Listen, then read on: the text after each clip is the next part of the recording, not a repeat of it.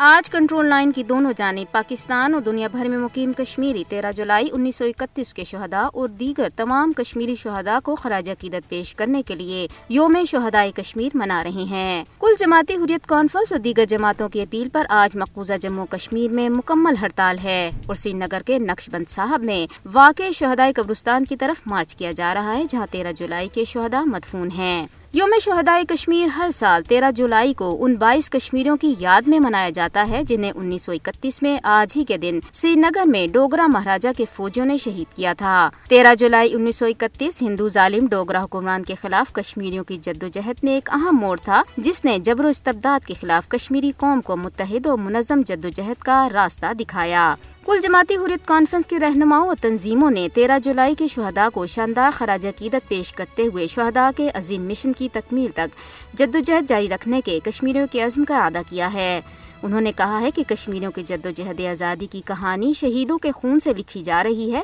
اور آج کے دن ہڑتال کے ذریعے اقوام عالم کو واضح پیغام دینا ہے کہ کشمیری عوام تنازع کشمیر کے پرم حل پر یقین رکھتے ہیں اور وہ غیر قانونی بھارتی قبضے کو قبول کرنے کے لیے ہرگز تیار نہیں ہیں۔ جموں کشمیر تحریک حق خدرادت انٹرنیشنل کے زیر اہتمام آج سے بیس جولائی تک ہفتہ شہدائی کشمیر منانے کا آغاز کیا جا رہا ہے، جس کے تحت تیرہ جولائی انیس سو اکتیس کے شہدا کی یاد میں برطانیہ اور یورپ کے تمام بڑے شہروں میں تقریبات منعقد کی جا رہی ہیں۔ دئسنا کل جماعتی حریت کانفرنس آزاد جموں کشمیر شاہ کے رہنماؤں نے بھی اپنے بیانات میں تیرہ جولائی انیس سو اکتیس کے شہداء کو خراج عقیدت پیش کرتے ہوئے کہا ہے کہ ان عظیم شہداء نے دینی غیرت اور حمیت سے سرشار ہو کر اپنی جانوں کے نذرانے پیش کیے ہیں۔ انہوں نے اقوام متحدہ اور عالمی برادری سے مطالبہ کیا ہے کہ کشمیریوں کو ان کا پیدائشی حق حق خدرادیت دلانے کے لیے اپنا کردار ادا کرے۔ کشمیری عوام اپنے شہدا کو کبھی فراموش نہیں کر سکتے، جنہوں نے کشمیریوں کے مستقبل کے لیے اپنی قیمتی جانوں کا نذرانہ پیش کیا۔